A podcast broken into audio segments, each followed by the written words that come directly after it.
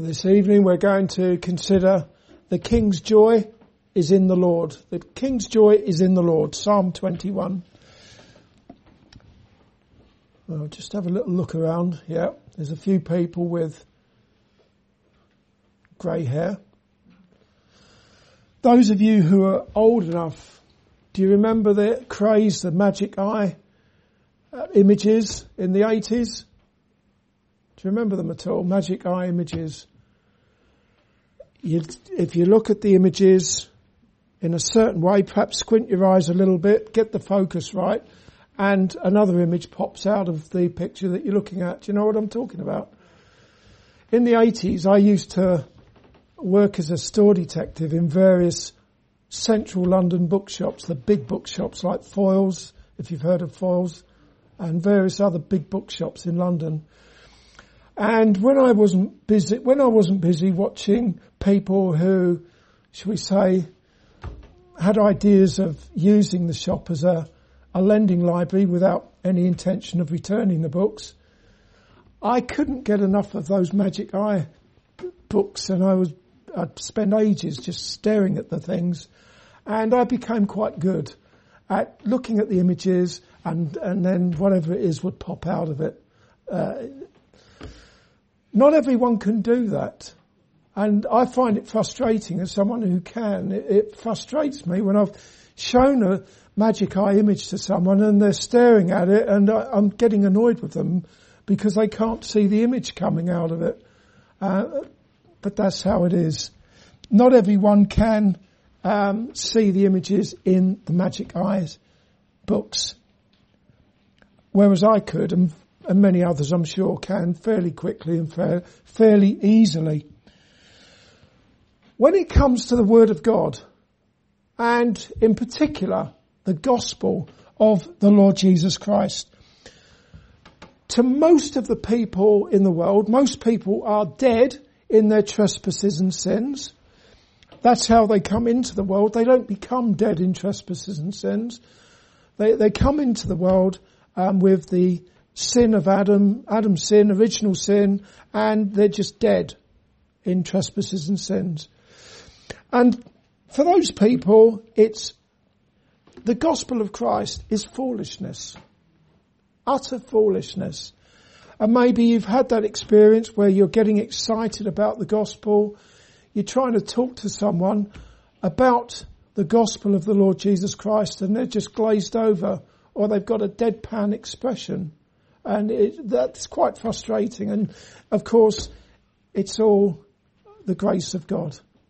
And as you're talking to them and they're they're falling asleep, you pray that God would deal with them according to His grace and His mercy. But it's foolishness. Whereas those who are trusting in the Lord Jesus Christ as their saviour from sin, they have eyes to see the gospel for what it is. The power of God unto salvation, for therein is the righteousness of God revealed. There's no greater message than the gospel message, that message of salvation from sin and standing before God in a righteousness that is not your own. That kind of righteousness is not worth a thing. It's filthy rags in God's sight. But standing before a holy and righteous God, washed in the blood of Jesus, clothed in his righteousness, that's the gospel, isn't it, essentially? It's beautiful. Beautiful to those who believe. But again, to those who don't believe, it's nothing. For me, Psalm 21 is somewhat like those magic eye images of old. I say that because in the first instance, it can be read as a psalm about its writer, King David, and the victories that the Lord gave him over his enemies. David was the king of Israel for 40 years and he was said to be a man after God's own heart. So keep that in mind. David, king of Israel, man after God's own heart. That said, and this shouldn't surprise you, David was a type of Christ, who according to his humanity is a descendant of King David. However, Jesus is not the king of an earthly Israel, he is the head of the Israel of God, which is the church, and his kingdom is an everlasting kingdom. If you prayerfully and carefully look at Psalm 21, the right way, with discerning eyes, you might just see beyond King David and King Jesus will pop out of that psalm and you'll see him from start to finish. How about that? Let's see if we see King, da- uh, King Jesus in this Psalm of David. Let's have a look again at verse 1. Verse 1 there. It's written that the king shall joy in thy strength. That is, the Lord Jesus Christ shall rejoice, not in his own strength, but in the strength of the Lord. To understand that, you need to understand that even though Jesus is the eternal Son of God, he is also a man. Matthew 27 verse 32 tells us that the soldiers found a man of Cyrene, Simon by name. Him they compelled to bear his cross, to bear the cross of Jesus. Why do you think that is? How about because no matter how much more the soldiers beat the Lord Jesus Christ, there was nothing that would be able to uh, get Jesus to carry his own cross. He'd already been beaten and scourged and rendered in, unrecognizable. He had trenches filled with blood upon his back. He had become too weak to carry the cross himself. Jesus, the man. Perhaps in our desire to proclaim and exhort the Son of God, we tend to overlook the fact that Jesus is a man. If you have a heavenly hope and inheritance, it is precisely because God sent forth his son, made of a woman, made under the law, to redeem them that were under the law. Jesus came into this world as a man and in subjection to God's law.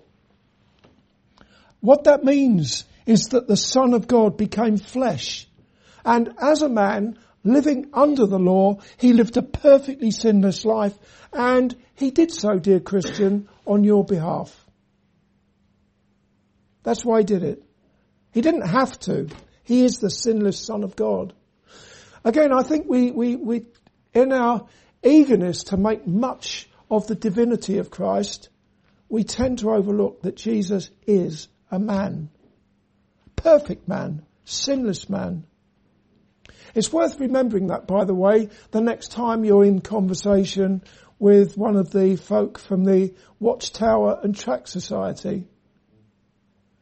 Because they'll try and they'll, they'll home in on all those verses that really, that speak of Jesus being a man, getting tired, sleeping in the ship, uh, and so on, being thirsty on the cross, so on and so on and so on. Embrace it all, just as you embrace the fact that he is the eternal Son of God. He's both. Perfect man and perfect God.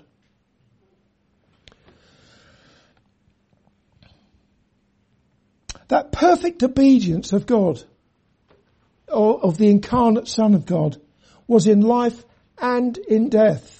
As it is written in Philippians chapter 2, verse 7 and 8, He made himself of no reputation and took upon him the form of a servant and was made in the likeness of men.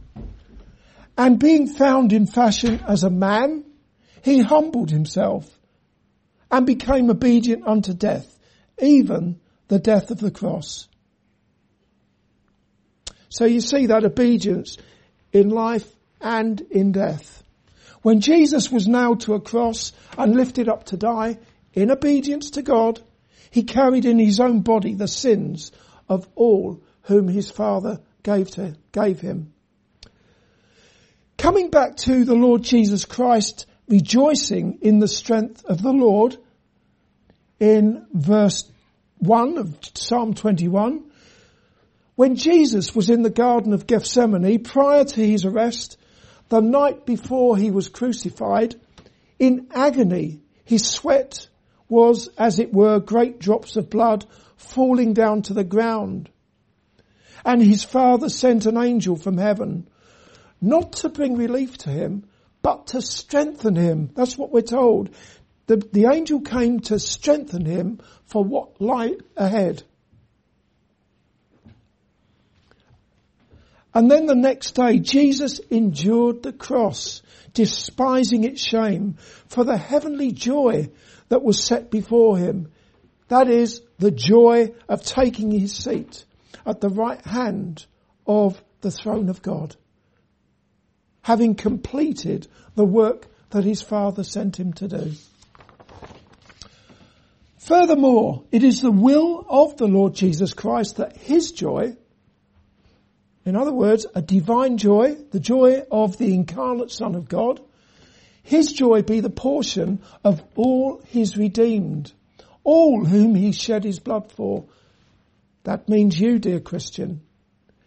We know that to be the case because just before Jesus endured the agony of the cross, he prayed the following words to his Father concerning his disciples. Again, that's you as well, dear Christian. By extension, you, you trust in Jesus, you follow him as one of his disciples. And this is what he prayed to his father.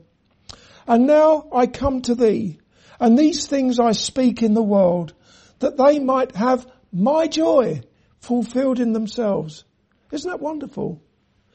The prayer of Jesus that we should have his joy fulfilled in ourselves.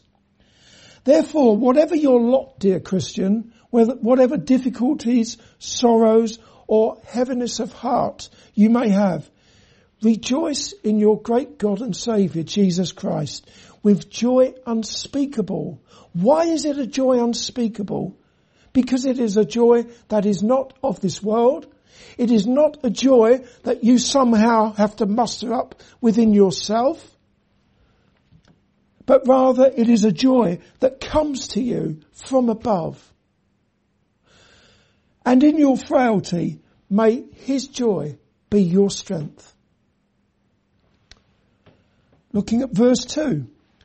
Thou hast given him his heart's desire and has not withholden the request of his lips. What do you imagine was the heart's desire of the Lord Jesus Christ. Amongst other things, Jesus prayed to his Father that upon completion of the redemptive work that he came into the world to do, his Father would glorify him with the glory that he had with him before the world was. And that prayer has been answered with Jesus now highly exalted and as I said before, seated at the right hand of the throne of God with the glory that he had with the Father before the world was. But also, those whom Jesus sacrificially laid down his life for figure greatly in his heart's desire. For example, in and of yourself, you have nothing whatsoever to commend yourself with to God but if you belong to Jesus, having trusted in Him for the forgiveness of your sins and for everlasting life, you can be sure that Jesus has prayed to the Lord that whilst you remain in the world, you will be kept from the evil. Kept from the evil. That is the evil without and within. The Lord your God will surround you with loving kindness and with tender mercies. You can be sure of that. Jesus also prayed that when you die, you go to be with him where he is to behold his glory. I keep coming out with that one, don't I? I'm obsessed with it. It's beautiful. Rest assured that all those things and much more besides will most certainly happen because the requests that reach the Lord come from the heart of his only begotten son and they proceed from his lips. As such, you can be sure that there is nothing that can separate you from the love of God that is in Christ Jesus, his son. Looking at verse three. For thou preventest him with the blessings of goodness. Thou settest a crown of pure gold on his head. When the Lord Jesus Christ stood before the Roman governor, Pontius Pilate, Pilate said to him, are you the king of the Jews? And in his reply, Jesus said, my kingdom is not of this world. Not long after that, King Jesus was crowned with thorns and he was mocked. He was beaten before being nailed to a wooden cross. However, a dying thief, thief who was crucified alongside Jesus saw something of his divine majesty and with repentance towards God, that dying thief said to Jesus, Lord, remember me when thou comest into thy kingdom. It seems that he knew something, that dying thief, didn't he? Remember me when you come into your kingdom. He was dying next to the Lord Jesus Christ, who was also dying. And still, clearly, that dying thief had a hope that would reach up to heavenly glory, to paradise. Remember me when thou comest into thy kingdom. Jesus said to him, Verily I say unto thee, today thou shalt be with me in paradise. King Jesus is no longer nailed to a cross, no longer wearing a crown of thorns, neither is he dead in a tomb. Having triumphed over sin, Satan and death, and with his resurrection, he who made himself of no reputation when he came down from his throne into this dark world of sin is highly exalted and he is crowned with glory and with honour in heaven where he reigns over all things for the good of his church. The apostle John wrote the following words in the book of Revelation concerning a heavenly vision that John had. John says, and I looked and behold a white cloud and upon the cloud one sat like unto the son of man having on his head a golden crown and in his hand a sharp sickle. That is a picture of judgment at the end of the world with King Jesus sitting upon his throne of glory with a sharp sickle in his hand. Until that day comes, repentant sinners are turning to Jesus and by the grace of God, they are trusting in him. They are being transferred from the devil's dark domain and they are being um, transferred into the kingdom of his dear son, the Lord Jesus Christ, where they serve God in this world as royal priests and children of the Most High God. And with a, they do so with a certain promise that when they die, they will go to be with their King in paradise. Well, drop down to verse 7. For the King trusteth in the Lord, and through the mercy of the Most High, he shall not be moved. In verse 7, it is written that the King trusteth in the Lord. That unwavering trust of the Lord Jesus Christ in God is perhaps best seen at the cross. For example, when the Lord laid upon his son the collective iniquity of all the elect of God and laid that heavy burden of sin upon his own son at the cross, Jesus cried with a loud voice saying, my God, my God, why hast thou forsaken me? As such, It's reasonable to say that even though Jesus delighted in doing his Father's will, and he always did the things that pleased his Father, and despite his Father being well pleased with his Son, Jesus nevertheless experienced the divine wrath, not for his own sins, but for the sins of all he came to save. Still, Jesus owned the Lord as his God when he said, my God, my God, why hast thou forsaken me? As I say, his trust in God was unwavering. Also, at the moment of his death, and with the joy that was set before him, Jesus entrusted his spirit to his Father when he said, Father, into thy hands I commend my spirit. The level of trust shown by the Lord Jesus Christ in life and in death ought to be the reality for all who are in him. This is not to say that we're the same of Jesus, not by any means, but think about this. It was clearly the reality for the dying thief. Dying on that cross. And he said what he said there, Lord, remember me when thou comest into thy kingdom. That man had the hope of glory. His trust was in Jesus, King Jesus. Also there was King David who said, Yea, though I walk through the valley of the shadow of death, I will fear no evil, for thou art with me. Thy rod and thy staff, they comfort me. See, it, it is a reality. All who are trusting in the Lord Jesus Christ have a certain hope that reaches up to heaven.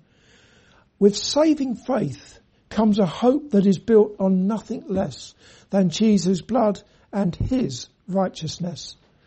Before we come to a close, we'll briefly look further down to some very solemn, very sobering warnings for all who oppose the Lord. Let's have a look again at verses 8 through to 13. Thine hand shall find out all thine enemies Thy right hand shall find out those that hate thee. Thou shalt make them as a fiery oven in the time of thine anger. The Lord shall swallow them up in his wrath, and the fire shall devour them. Their fruit shall thou destroy from the earth, and their seed from among the children of men. For they intended evil against thee. They imagined a mischievous device which they are not able to perform. Therefore shalt thou make them turn their back when thou shalt make ready thine arrows upon thy strings against the face of them. Be thou exalted, Lord, in thine own strength. So will we sing and praise thy power. Looking at verse 8 again there, let's have a look at it again. Thine hand shall find out all thine enemies. Thy right hand shall find out all, uh, find out those that hate thee. Who are the ones who hate the Lord? And then in verse 9 there, thou shalt make them as a fiery oven in the time of thine anger. The Lord shall swallow them up in his wrath. The fire shall devour them. Who are these people whom hate the Lord and the Lord will swallow them up in his wrath and fire shall devour them. Who do you imagine those people are? Murderers? Yeah, perhaps.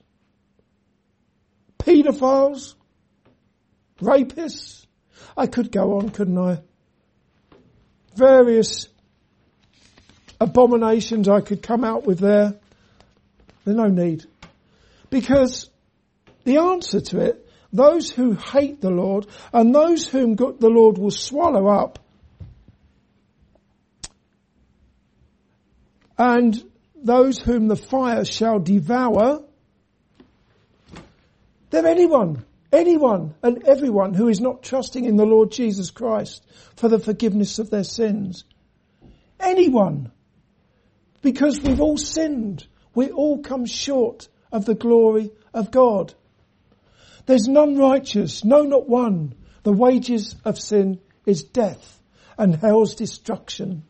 Therefore anyone from the least to the greatest in the world who has never trusted in King Jesus for the forgiveness of their sins is an enemy of God.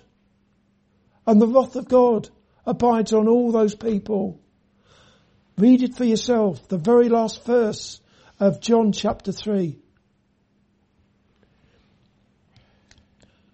Look again at verse 9.